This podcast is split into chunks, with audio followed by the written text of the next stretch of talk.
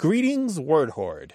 We're here with an exciting option for you a version of our podcast without any ads. That's right. No advertising interruptions, just the content you love, ready to go in your favorite podcast apps like Spotify and Apple Podcasts. It's another way to support the show, ensuring that we keep bringing you the word stories and language explorations that you love.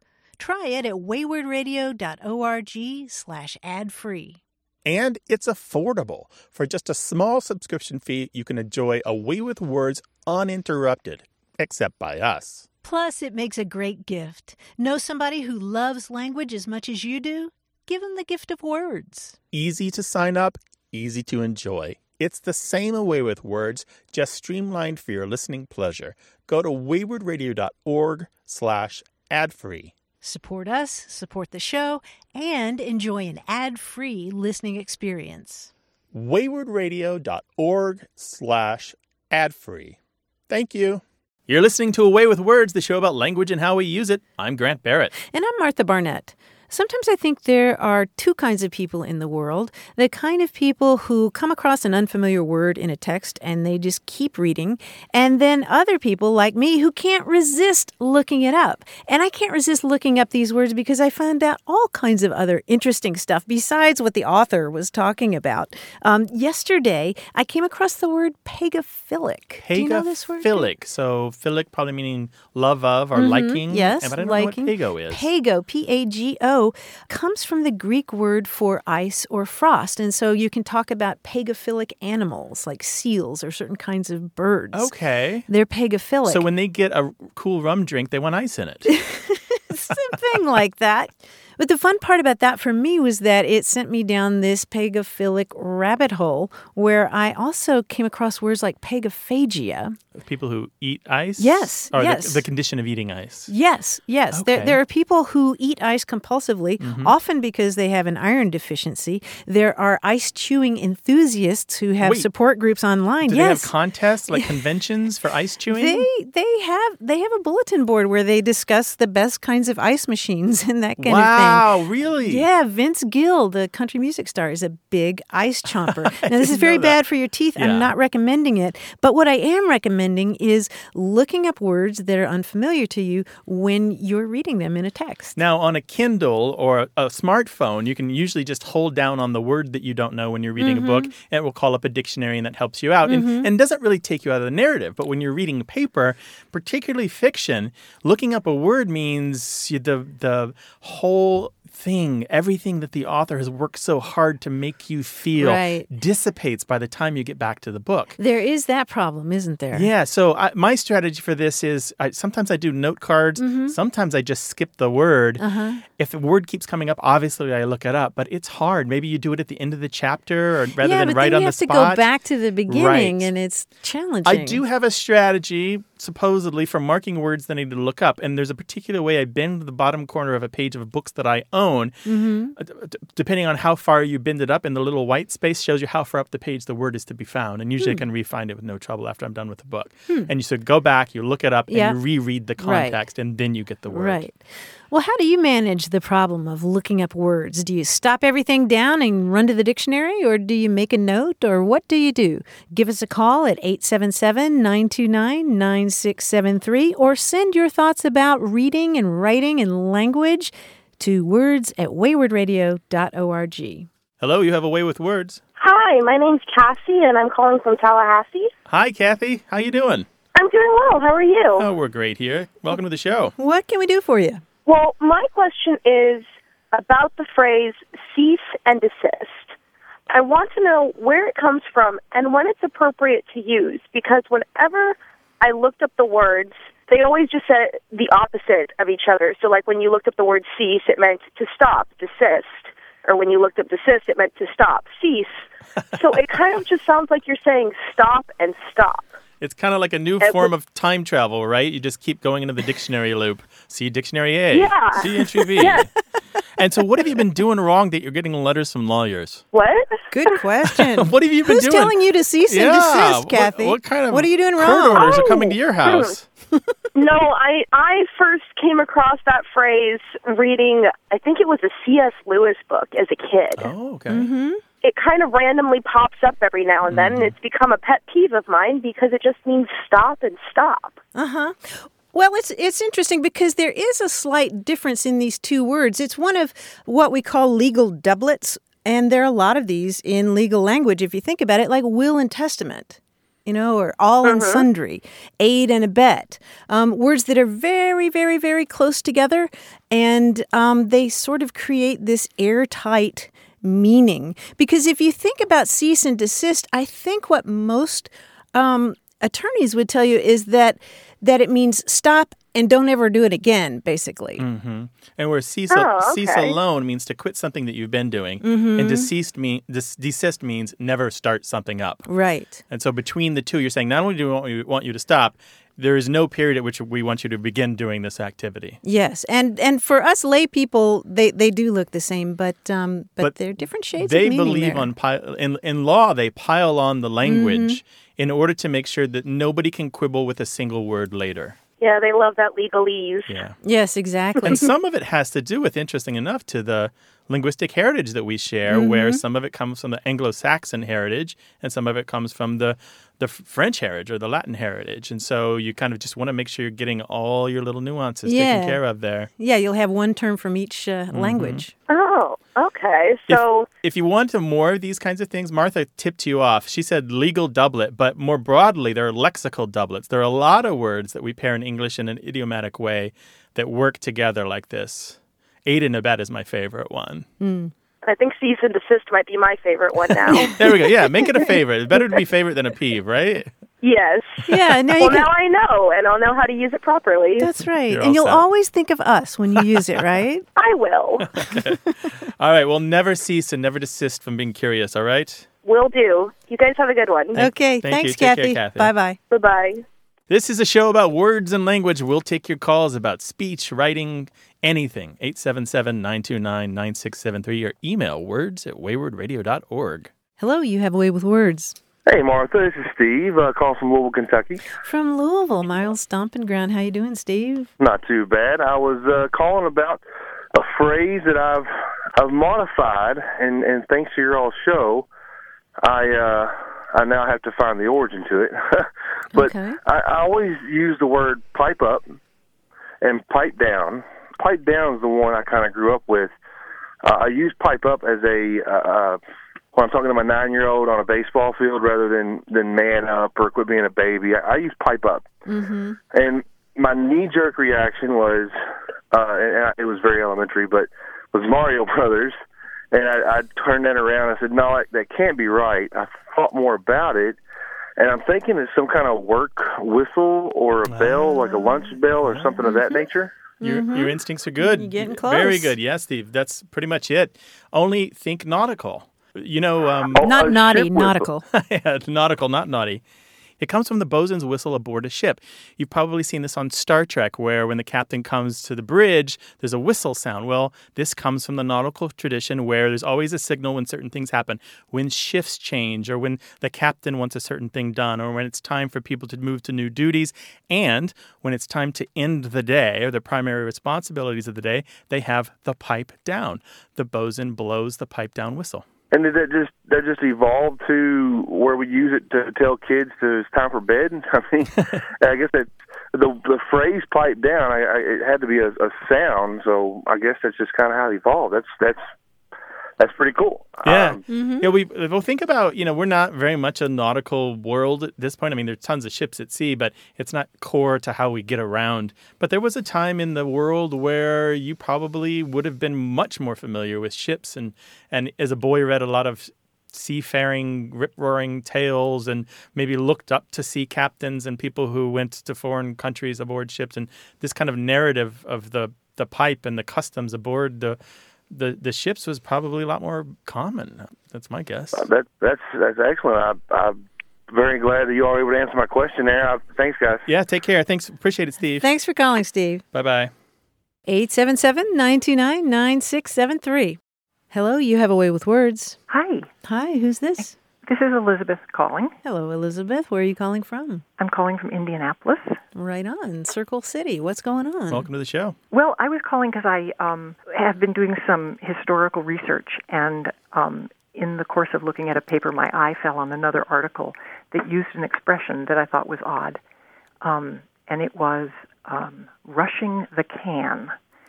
Um, it was a, a story about a woman who uh, was behaving drunk and disorderly and kicking garbage cans down the street.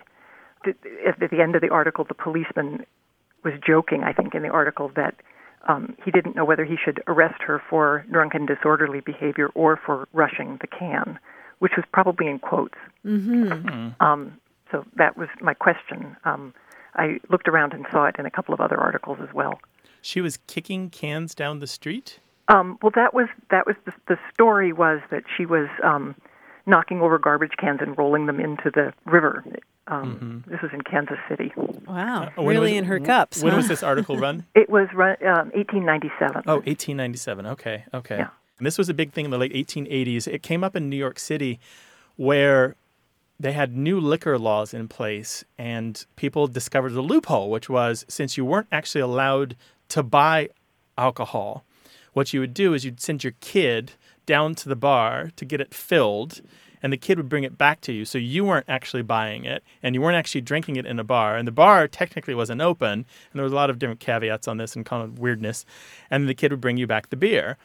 And there was like a standard size for a while. And then people realized well they could just increase the size of this growler the vessel uh-huh. and still get the same stay, pay the same price and get the more beer twice as much or three times as much beer.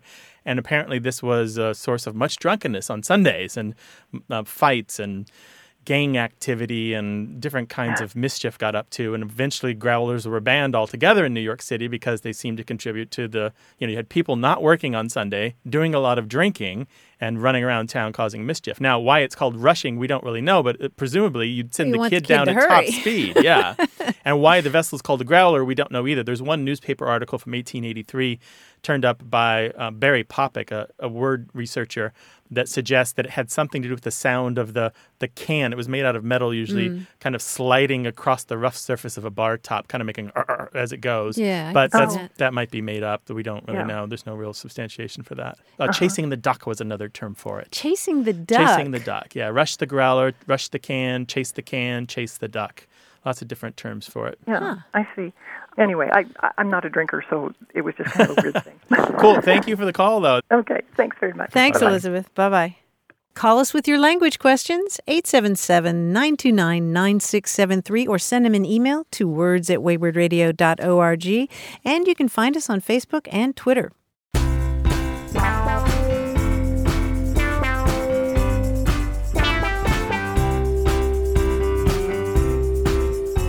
Looking at an old book of Proverbs the other day and came across one that you might appreciate, Grant. It goes, Wedlock is a padlock. Wedlock is a padlock. Yeah. At first I thought, well, that's negative. and then I thought, well, maybe it's positive. Right, because it's supposed to be about the permanent union, right? Yeah. exactly. You're supposed to be committed. Exactly. And That's the whole idea. Right, when commitment yeah. means something. yeah. Wedlock is a padlock. Give us a call, 877 929 9673. Email words at waywordradio.org.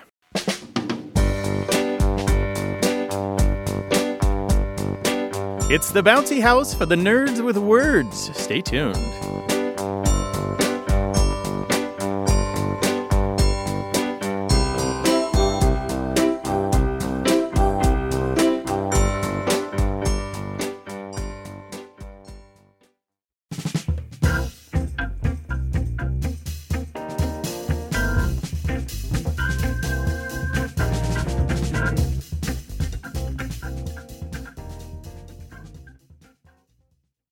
Got a minute? We need your help. Head over to gum.fm slash words and share your thoughts in our quick survey. Your feedback matters. It's the backbone of our show's success. Thanks for making our show even more successful. That's gum.fm slash W O R D S. Thank you. You're listening to A Way with Words, the show about language and how we use it. I'm Martha Barnette. And I'm Grant Barrett. And here he is, that masked man, John Chaneski, our quiz guy. Hey, John. take off Hello, the mask. Martha and How you Grant. doing? Taking the ma- it's much easier to do the quiz without Yeah. the mask. Really sweaty. is. I take it that you have a quiz for us today? I do. Yeah. Uh, I call it definitely cryptic because we're going to talk about cryptic clues. Okay. As we sometimes do. And now we're talking about charade cryptic clues. We've discussed those. They involve cluing two words that combine to form the answer, like disc and over to make discover. But some charade like clues, uh, they outright give you a letter to add, like T and his to make this, right? Okay. Okay. Now, the letter we're working with today is just A, just a definite article. This definite article be, can be used to make a cryptic clue. For instance, a fight can be about. Ah, very Oh. good. Got it? Okay. Okay, so I'll give you two clues. It's kind of, kind of run together. One is a definition of the answer, and the other clue is a noun that, if you add the definite article, makes the answer. Okay. And do you add the definite article to the beginning? To the beginning, always at the beginning of the of the of the with the noun, right? All For right. example, if I said profit once more, that would clue the word Again. Again. yes again. Very good. Now sometimes the clue has two words, sometimes the uh, the definition has two words, but we'll we'll deal with All that. right, when let's get see how it goes. Okay, here we go. Oak seed maize, A corn. a corn. Yes, very Oh, good. corn. A, and then the maize is corn, and the oak seed is acorn. Oh, Nicely that done. kind of maze. I was. Yeah. You can't imagine what I was picturing just now. I was I was tricky right out of the gate, and You I were. appreciate Okay. Grant picking up on that. Very nice. How about glass container slightly open? a jar. A jar. Nice. A jar. Good. Expel lacking rain. Oh, so A dry, dry, a drought, a, dusty. Uh, a desert, uh, lacking rain. Yeah. What's a word that it describes a desert? Arid? Uh, arid? Oh, oh, arid. Arid. Arid. Nice. Oh, Arid, ar- yes. oh, arid. Okay. nicely done. it doesn't matter if you get it accidentally. Her I'll it. unconscious did the work. Yeah. It wasn't an accident. right. Just the conscious wasn't involved. That's right. Mind Okay. like water. Try this one. Climb odor. Climb. Um, Ascent. Ooh, Yes, nice, very good. ascent. Nice. Tiny part male cat. Adam. Adam. Well, oh, a Martha's, Tom. Got it. Martha's in the groove. She's, Um, she's got now her I eyes figured it closed. out, yeah. She's all Yeah. clenched Yeah. up here. I'm all clenched up. She's just a floating presence in the studio. How about hospital section trophy? Hospital section trophy. Award. Award, good. yes, very good. Finally, you old nautical agreement. I. Aye, A aye, that's correct. Ah, and A and E. John, you get an A for this quiz. Thanks, John. oh, thank you. That's so great. And a and a gold star, if I could top And an, her. an A ward. A A award. A yeah. award. Thanks, John. We'll talk to you next week. Thanks, Grant. Thanks, Martha. See you next week. All right. Bye-bye. bye bye. And if you want to talk about language with us, the number to call is 877 929 9673. We're also taking your emails at words at waywordradio.org. Hello, you have a way with words. Hello, this is Sigrun Newell. Hi, Sigrun. How are you? Hi, Sigrun. I'm good, thank you. Where Hello, you call- Martha. Where are you calling from? Oh, I'm calling from Albany, New York. Well, welcome to the show. How can we help? Well, recently I read an article in Archaeology magazine that uh, discusses the recovery of a 2,000 year old shipwreck off the coast of Sri Lanka. It seems as though ever since then that island nation has been an important way station for shipping between India and China. People always went by um, Sri Lanka in order to uh, refill their ships and uh, pick up products to sell and so forth. Um, it's been so important that there's more than half a dozen different names for the place. And it turns out that our word serendipity comes from the Arabic name for the island, which was serendip. And so my question is what other common words have ancient geographical places hidden in them? Yeah, serendipity is one of those classic toponyms, right? Yeah, yeah. It comes from a, a Persian fairy tale, as I recall. Right, although the, guy- the meaning kind of transformed over Mm-hmm. time. But yeah, so we use serendipity to mean um, something happens fortuitously. We weren't Mm-hmm. expecting it, but there it is when we need it. Yeah. So interesting. So so you're talking about ancient places buried in modern English words. Right. Do you have any in mind, Sigrun? Not really. I wondered about Shangri La.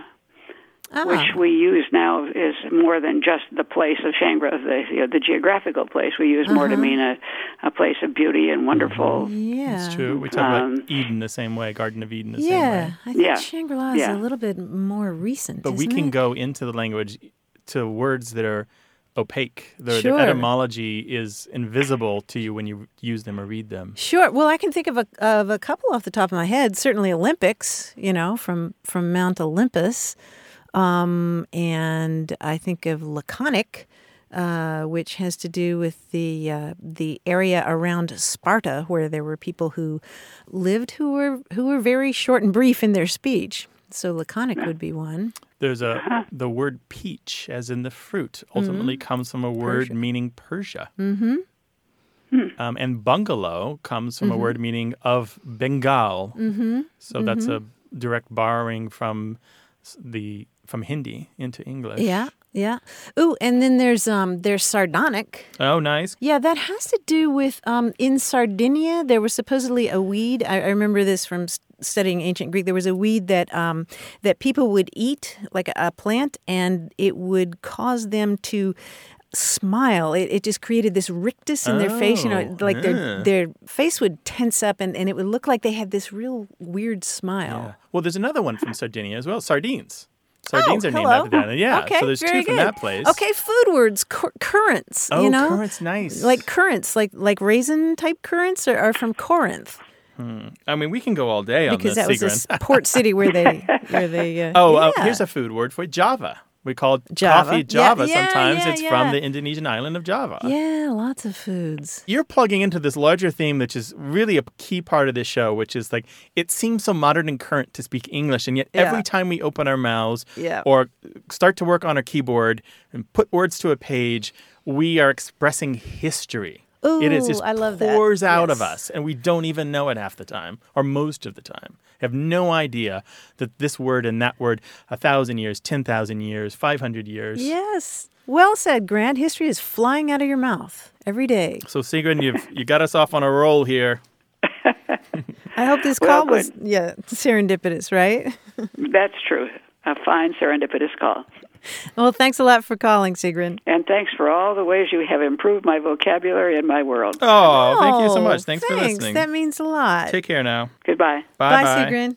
This is a show about what we say and how we say it. Give us a call, 877 929 9673, or put it in an email to words at waywordradio.org. Hello, you have a way with words. Hello. Uh, my name is Clay. I'm calling from Dallas, Texas. Hello, Clay. You sound like you're standing next to me. Wow, yeah, amazing line quality. Thank you. What's going on? A little backstory. I uh, I'm a theater teacher at a private high school or a private school here in uh, Dallas for kids with learning differences. We were uh, reading a script of the play Harvey, and kind of to get them in the mood for that uh, lesson, we watched the old 1950 movie with uh, uh, Jimmy Stewart and ran across an interesting line from the movie. It wasn't in the script. There's a uh, at one point in the movie. There's a tussle at a in a bar. Bartender helps break it up, and he says, "One more word out of you, Weisenheimer, and I'll butter your necktie." I went, All right, butter, your necktie. necktie. I got really in, into finding out where that came from, and I I looked on the internet some and and just couldn't find anything other than references to the movie. And so I was curious as to, you know, where it came from. Did the uh, uh, screenwriter, you know, just make it up, or does it have any kind of regional origins or something like that? Interesting. And did it sound threatening or not? Yeah, did you feel like Uh, that well, he was it going was to kill the guy? comically guy? threatening. Comically threatening. Did you feel like he was going Mm-hmm. to kill the guy or just hurt him? I'm thinking rough him up. Okay. Okay. Mm, This is important, Yeah. I think.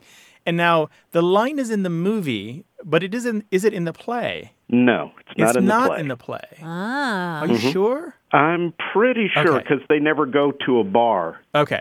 I think you're right. I think we've got a great screenwriter here who just knows the language and loves to spin a phrase. So, whoever Mm-hmm. it was, congratulations, because that's a great line. and uh, if you Google it, it, it turns out it's on like a million like best insults ever or best threats ever lists.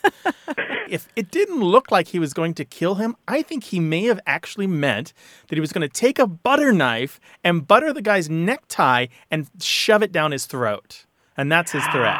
That's what he's saying by butter your butter your necktie. That he would Oh. actually do it and just shove the thing right down with his fist. You, you just kind of reminded me. Uh, it just a flash in my brain of either an old Three Stooges or an old cartoon. I remember seeing as a kid where that actually was depicted. You Oh, know what? really? I think you're right. And it got Mhm. was it I'm- the necktie ended up in the sandwich and they ate the sandwich? Oh, I think I yeah. saw that one. Oh, hey.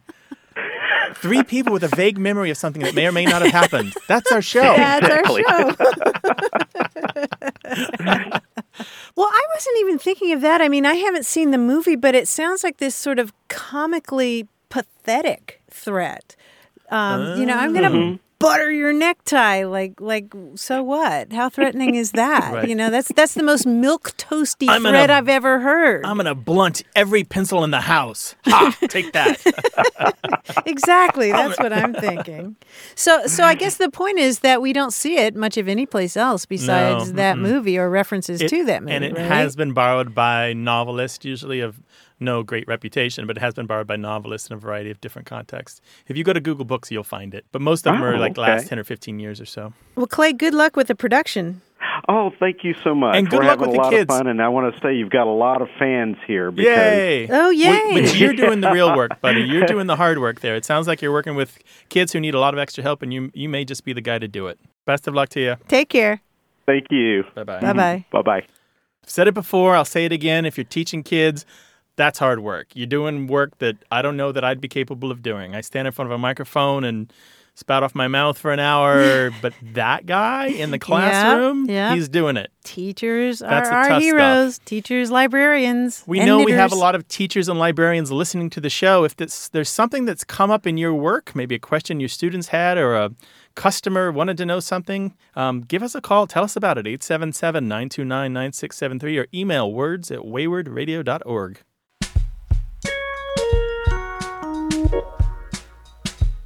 Grant, remember we were talking about Georgia baths and Yeah. bird baths. So these are these are quick baths just Yep. to get the basics done without lingering. Exactly. We heard from David Magliaro, who says, My late and much beloved grandmother referred to this type of quick bath as swabbing the vittles.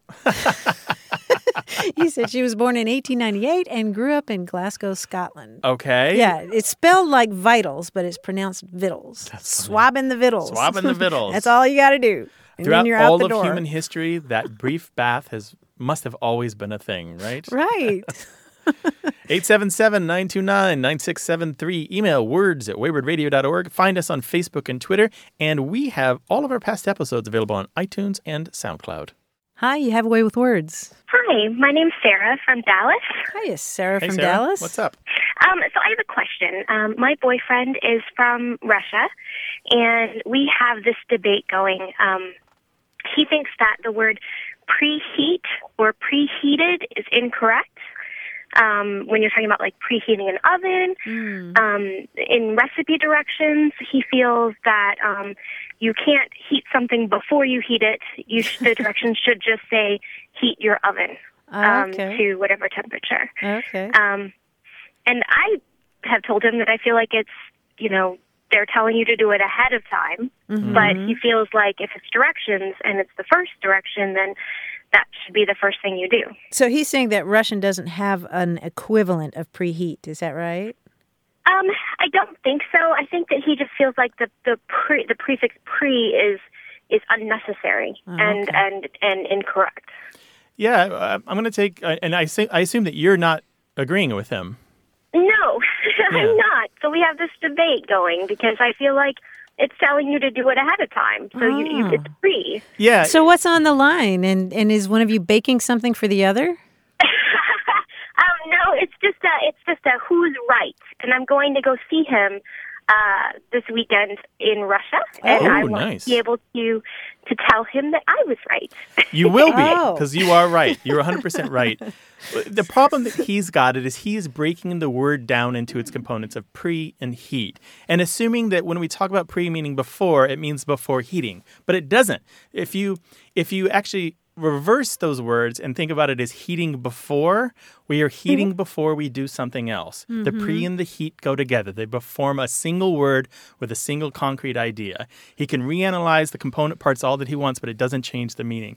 We see this also in prepay. Prepay works the same way. It doesn't mean that we're paying before we're paying. It means we're paying in advance of something else. We also have it in pre-plan. We uh, took the a call about this a while back on the show. When you pre plan, you're planning before you do something else. You're not planning before you're planning. So that's how English works. That's the morphology of English. He's not really going to change that, but he can try to spoon the ocean uh, as much as he wants. He's just not going to get anywhere. All right. Well, that's kind of what I thought. But but the, so what you're saying though is it's one whole word. It's- so it's, Yeah. Yeah. you really can't break it down. Yeah, it's one whole word, and and it relates to what you do before you put the food in, Yeah. right? Before you put something right. in the oven. Yeah, you're preheating it because here's the problem with his argument. Let's just say that he's right, and he goes ahead and he makes inst- he makes a recipe and he says heat the oven to 400. He's going to have a world full of cooks and chefs and and folks who are going, wait a second. Do I put the casserole in and then heat it up to 400? Mm-hmm. Or do I heat it up in advance to 400?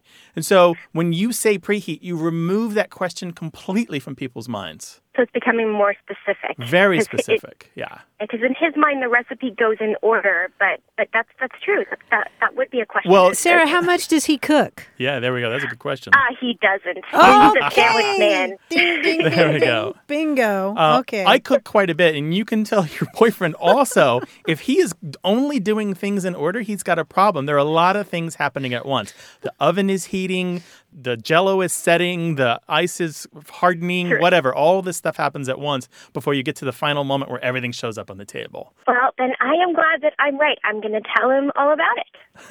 and then we'll move on to the next language argument, and it'll be great. Sarah, Good. I want you to email us or call us again and tell us how it went and let us know if he wants to talk to us because we really want to get his perspective on this too, okay? Uh, Directly from the I, horse's I mouth. have a feeling he'll have an opinion. I'll Wait. definitely email you. Strong willed people are good partners, but boy, they're a lot of work. they are. Oh, thank you so much. Thanks, All Sarah. right. Bye bye. Thanks, Sarah. Bye bye. Bye. So we'd love to solve your relationship problems. Just call us if, if it's about language. 877-929-9673 or send it an email to words at waywordradio.org.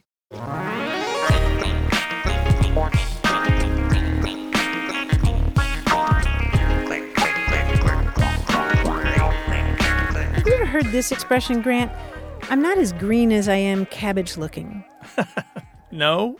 it's like if you acted as if I were really inexperienced or naive or something. Mm-hmm. I would say to you, I'm not as green as I am cabbage looking. That is, maybe I look like a cabbage, but I'm not, you know, I didn't fall off the turnip truck yesterday. right. Gotcha. Okay. So you're not green, even though you might seem green. Yeah. It's an old expression that seems to come from Yorkshire. Oh, I'm, okay. I'm not so green as I am cabbage looking. Which is funny right off the bat. right. 877 929 9673. More of your questions and calls about what we say, how we say it, and why. Stay tuned.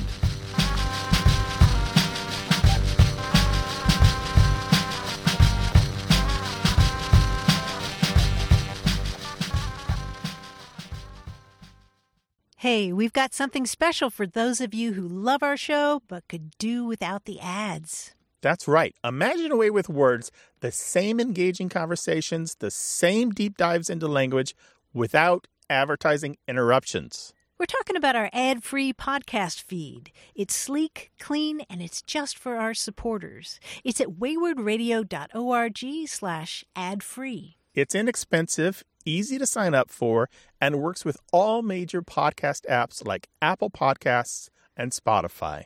It's an affordable way to support the show and get a seamless listening experience.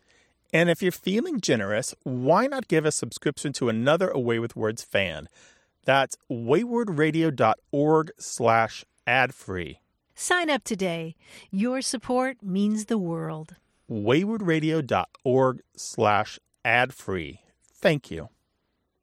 You're listening to A Way with Words, the show about language and how we use it. I'm Grant Barrett. And I'm Martha Barnette. And I have a problem when it comes to communicating. Uh oh. I don't like to talk on the phone except to our listeners. Right. But otherwise, I prefer text and email. Okay. I have another friend who only talks on the phone. She won't even get Oh, on the internet. yeah, my parents. My right? parents, yes. Okay. Mhm. Okay. I have another friend who sends me stickers in Facebook Messenger all Yeah. the time. Uh-huh. I have another friend who uses Instagram, and I'm still finding my way around on Right. that. Uh, I have another friend who who texts all the time, and and it's hard to get them together. Another friend who who only invites me to things on Evite and never uses email otherwise. Right. It's just and then it's the friend nuts. who only uses emoji or like half the message is emoji, which I'm totally on board with, but I can't interpret this stuff. What does the pizza mean? I'm buying you pizza, or you had a pizza delivered, or that you're feeling hot today. Yeah. Yeah, we've got this multiplicity of platforms that should be making our lives Right. easier, but it comes down to a certain incompatibility. There's nothing quite as universal still as the postal service, but you can't count on the postal service either. Yeah, And or a face to face conversation. And who has everyone's address anymore, right? oh, I don't know anybody's address. There I don't know anybody's phone number. So to reach people, let's say that you are throwing a party, you have Mm-hmm. to do a Facebook event, you have to set up an Evite event, you have to send out Twitter reminders, Facebook reminders, email reminders, and a few people you have to go down to their place of work and wait for them to come out of the building. Because there's no other way to reach them.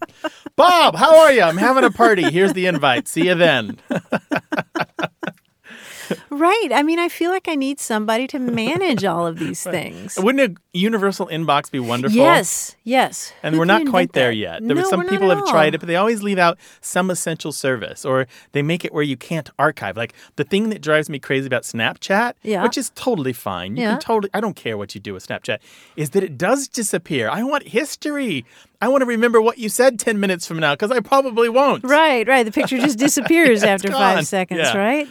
Yeah. So this communications incompatibility is not intergenerational. It's like everybody's got their thing. Yes. People in their 50s and 60s have their one thing they will or won't do. Um, and God help us for the people who are still on uh, AOL Instant Messenger. That's their because I don't know who's talking Oh, to them anymore. still around? I'm not talking to them. Wow. so all this communications technology that was supposed to make Yeah. it easier is making it harder. Well, it's making it easier to reach more people, but you got to master more methods of reaching people. Yeah. I'm just going back to Usenet. I'm done with the rest of this. I'm just going to go back to the news groups. Catch me in alt.folklore, okay? Maybe we should spend more time offline. What about that? Uh, you do a lot of hiking. I do. I'm going to start going to the beach. That's a deal. Sounds like a plan. We'd love to hear about the difficulties you have in this modern world where it seems like there are more ways to reach people, and yet it also seems like it's harder than ever. 877 929 9673. Email words at waywordradio.org. Hello, you have a way with words. Hi there. This is Beth. I'm calling from Woodstock, Vermont. Excellent. Well, welcome to the show. How can we help you? Well, my mom was from Baltimore and moved to New England with my dad when they got married.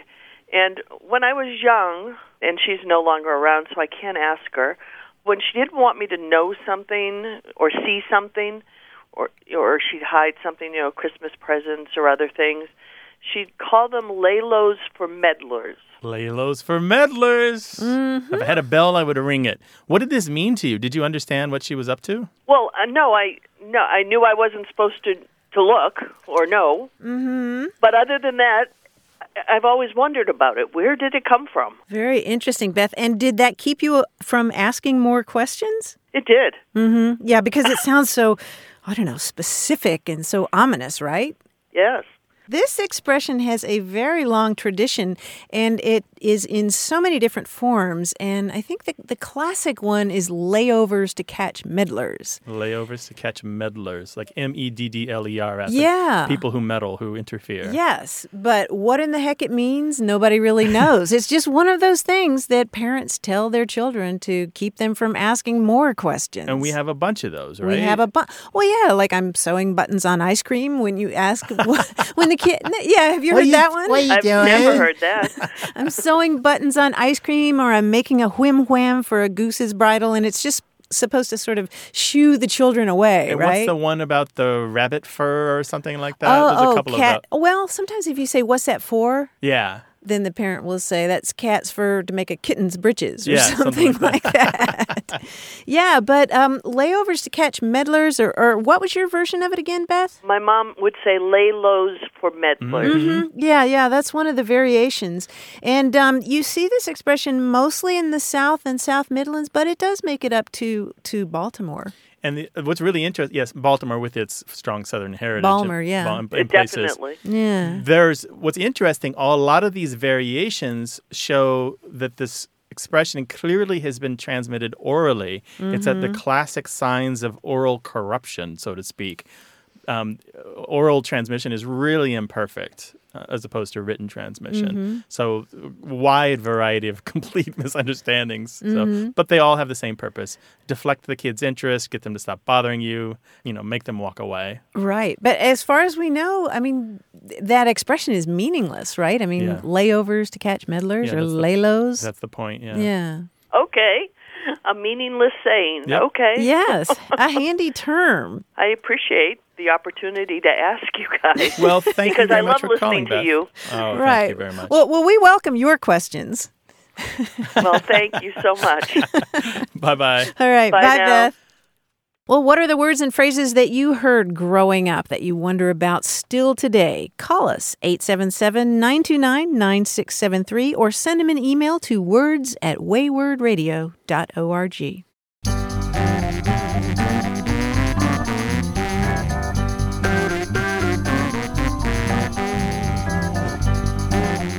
Here's a new word for you. Yeah. Invasivore. Invasivores. A vasivore is someone who eats invasive species. Oh, So you've got all these plants from elsewhere around the world that are like pushing out native species. okay. And instead of just tearing them out, you tear them out and you eat them. Okay. So, like sauteed kudzu? Yeah, Or... I guess. A kudzu apparently is edible. I don't Is it? I think I would feed it to the pigs, but you can find out more about this at invasivore.org. Invasivores. Send us your new words. Send us your questions about words and language. Tell us something funny. 877 929 9673. Email words at waywordradio.org. Hello, you have a way with words. Hi, uh, this is Maui calling from Addison, Texas. Maui? Well, my real name is Dag Maui, but I go by Maui. It's easier for everybody involved. Okay. Welcome to the show, Maui. How can we help? Well, um, I initially moved from Ethiopia to California uh, when I was 12, and after spending a couple years in a small Catholic school, I went to the big public high school, and I heard this slang term that really caught me off guard, and uh, which was um, "catch my fade." And from the context, I got that that kind of means like "come fight me" or "let's get in a fight." And I kind of forgot about it until a couple of weeks ago. I heard uh, you uh, talk about some slang words, and I thought uh, you might enjoy this term. Catch my fade. So, what's happening when this term is used? You're at school, maybe between classes, and some guys are getting into it? Well, first I heard somebody say, "Oh, I caught his fade." Then, um, along like in the next few months, like whenever somebody's pushing and shoving or that high uh, fueled area, they'll say, "Catch my fade," and they'll probably use some expletives as well thrown in. N- That's kind of a, Hmm. like we used to say in my era, which is like bring it or step to, right? Okay. Which are basically challenging them to a fight. Yeah, basically. Hmm. Do you know that one, Greg? I have heard that one. Yeah? Yeah? it's fairly widespread. It's a little old fashioned now. I definitely would date it to the 1990s or the 2000s. Um, I've seen it come up in slang collected in California. I'm not surprised to find it elsewhere, though. Hmm. And it shows up in a few dictionaries. What's really interesting to me, though, and you're going to love this, Maui, is it may have a hundred year old history. Wow. Yeah, there's so Oh, wow. there's this old verb meaning to fade, and it dates from say the late 1800s, 1890s even. And I got this from Green's Dictionary of Slang. There's a really nice entry there. It means to put somebody at a disadvantage, and it's usually in the, these similar contexts. They say in gambling or boxing or in a street al- altercation or some kind of verbal argument. If I fade you, it means that I put you down or I, I, I hmm. diminish you, I, I, mm-hmm. I, I punish you, or I beat you, I conquer you. Oh. And so I would not be surprised to find that if we could dig it out, Catch My Fade has some tenuous connection to this older slang form. Hmm. Yeah, it was really interesting because uh, I asked my friends in the neighboring counties, and they were never, my cousins or whatever, in like Orange County, and they didn't hear about it. And it was only in just Pasadena, which where I went to high school, that I heard Mhm. about it. And Here in Texas, I haven't came across it at all, and that's quite interesting. Oh, so you didn't find it in Texas? No. Okay. But, but again, I mean, I was well. Again, I didn't go to high school, and I wasn't in that environment here because I, I came here to go to college, and then I started working. So I Mhm. wasn't with a lot of teenagers that are uh, have a, a whole bunch of hormones running around. So it might be here, but I So, Maui, I have a question that I think might help us uncover a little bit of other slang c- connected to this. When you were in high school and somebody tricked somebody else or made them look the fool, did you guys ever go faded or moded or anything like that? No because uh, the term faded was reserved in high school for when you're intoxicated. Okay. great. primarily with marijuana. That that's when somebody that Okay. that's that that's why I, it was such a, a hard thing to come like to try to figure out because Oh. faded was never associated with fighting in the other term. Just in that instant when you say catch my fade or Gotcha. he caught my Yeah. fade or Now that yeah. use is that use of being faded, meaning to be drunk or high, i- is was fairly common. But there were parts of California, in particular, where I grew up in Missouri saying "psych," but in California they would say too. "moded" or they would say Yeah. "faded." Faded was Yeah. far less common, but I do have some reports of that. Well, Maui, thank you for sharing this slang with us. Super cool, dude. Oh, Appreciate thank you very it. much. All right, Take care. Thanks. Thanks Bye-bye. for calling. Bye bye. Good stuff. Yeah, really, really good we stuff. love these first-hand reports of Yeah, and, and, and it changes. I wonder if high Mhm. schoolers today are using Catch My Fade in the same way. Let us know. Because it's been just long Yep. enough since he was in high school Yep. that it could completely Yep. be gone now. Or are there adults who are holding on to it from their high school years? Yeah, I don't think it works in PowerPoints like it does in the hallways ne- next to the gym. Let's find out. I think that's a special effect in PowerPoint. 877 929 9673. Email words at waywordradio.org. We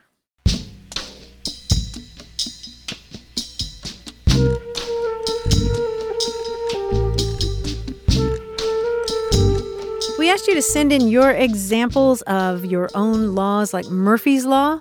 Um, mine was something about uh, if you change lanes in your car, then the other lane is going to go faster. we heard from Joshua Racklin, who is a proofreader for an academic publisher, and he says he believes he's uncovered a rule that many textbook authors follow. And so this is Racklin's rule. In the course of composing textual content for scholarly purposes, care must be taken to always utilize the absolute largest number of words possible in the process of conveying any specific piece of factual information. In addition, thesaurusizing is a valuable component to any and every academic writing process, such that the author can ensure that verbiage containing the largest syllabic count conceivable is employed. His point is well made. Joshua, we feel your pain. Sorry, bud. I apologize for all of academia. if you've got a rule or a law that you want to name after yourself, give us a call, 877 929 9673, or tell us about it in an email to words at waywordradio.org. Hello, you have a way with words. Hello, this is Sarah Sturtevant. I am calling from Pittsburgh, Pennsylvania. Welcome to the program. Hi, Sarah. What's on your mind? Um, so um, I thought about you when I was considering my mom. My mom grew up in um, southern Ohio, and whenever she um, encountered some food that she thought might be sort of going bad or spoiling, she'd say, "This is Blinky." And um, we were all together staying at a beach house um, in North Carolina once, and um, she said that, and the whole place bust out in, in laughter. No one had ever heard that. Maybe we heard it's on the blink, but the idea of Blinky just seemed really funny, and um, that's one of the ways we remember my mom is via that word. So I thought I'd Oh. ask you about it. So, what exactly was Blinky? Was it milk or?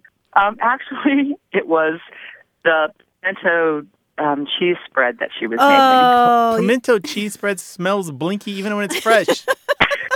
no, actually, you're right. And for her to even, and for my mother to even be concerned that something was blinky is amazing because she'd practically eat anything. You'd have to have mold growing on it. But she smelled that and said, "I think this is blinky." Uh, on the blink isn't that far from Blinky, right? Right, well, no, right. I guess not. I think everyone would understand Blinky if you already knew on the Yeah. blink. But why are we blinking at food? Well, exactly. I mean, the way it was explained to me when I was younger was that if if you're opening up a, a, a carton of milk and you're smelling it and holding it up to your face, you're gonna start blinking.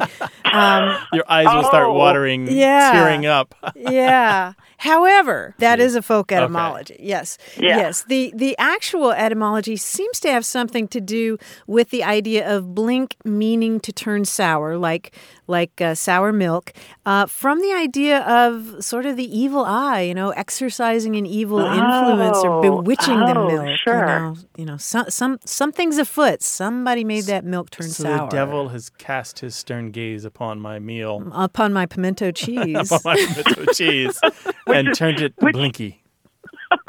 And the pimento cheese is so important at the beach house. You know? Oh, isn't it? Yeah, yeah. N- That's not that's a part of that's my beach close to a crisis, isn't it? If you're down to Yeah, the well, pimento that's cheese, a very Southern Ohio thing to have.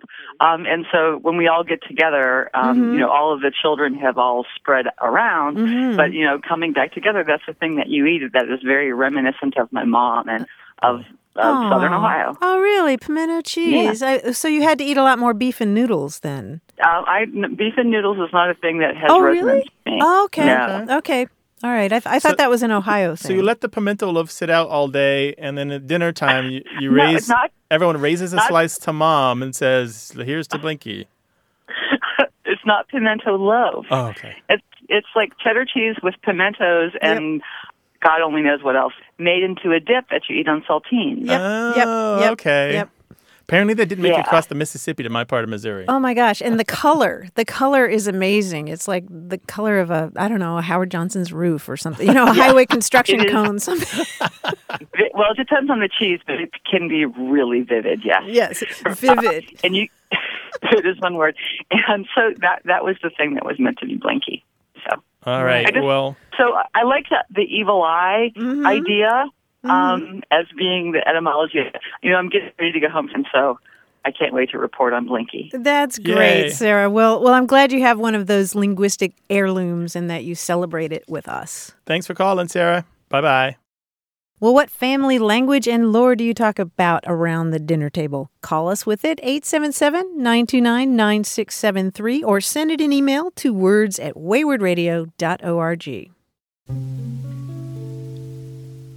Things have come to a pretty pass. That's all for today's broadcast, but don't wait till next week to chat with us. Find us on Facebook, Twitter, iTunes, or SoundCloud. Check out our website too at waywordradio.org, where you'll find a dictionary, a newsletter, mobile apps, and a discussion forum.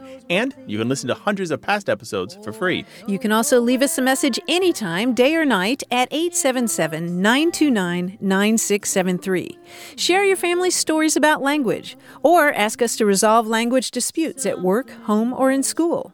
You can also email us. That address is words at waywordradio.org. Our senior producer is Stephanie Levine. The show is directed and edited this week by Tim Felton. We have production help from James Ramsey and Tamar Wittenberg. A Way with Words is independently produced and distributed by Wayword Inc., a nonprofit supported by listeners and organizations who believe in lifelong learning and better human communication. The show is coming to you from the Recording Arts Center at Studio West in San Diego, California. Thanks for listening. I'm Martha Barnette. And I'm Grant Barrett. Bye bye. So long.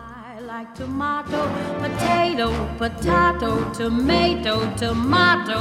Let's call the whole thing off. But oh, if we call the whole thing off, then we must part.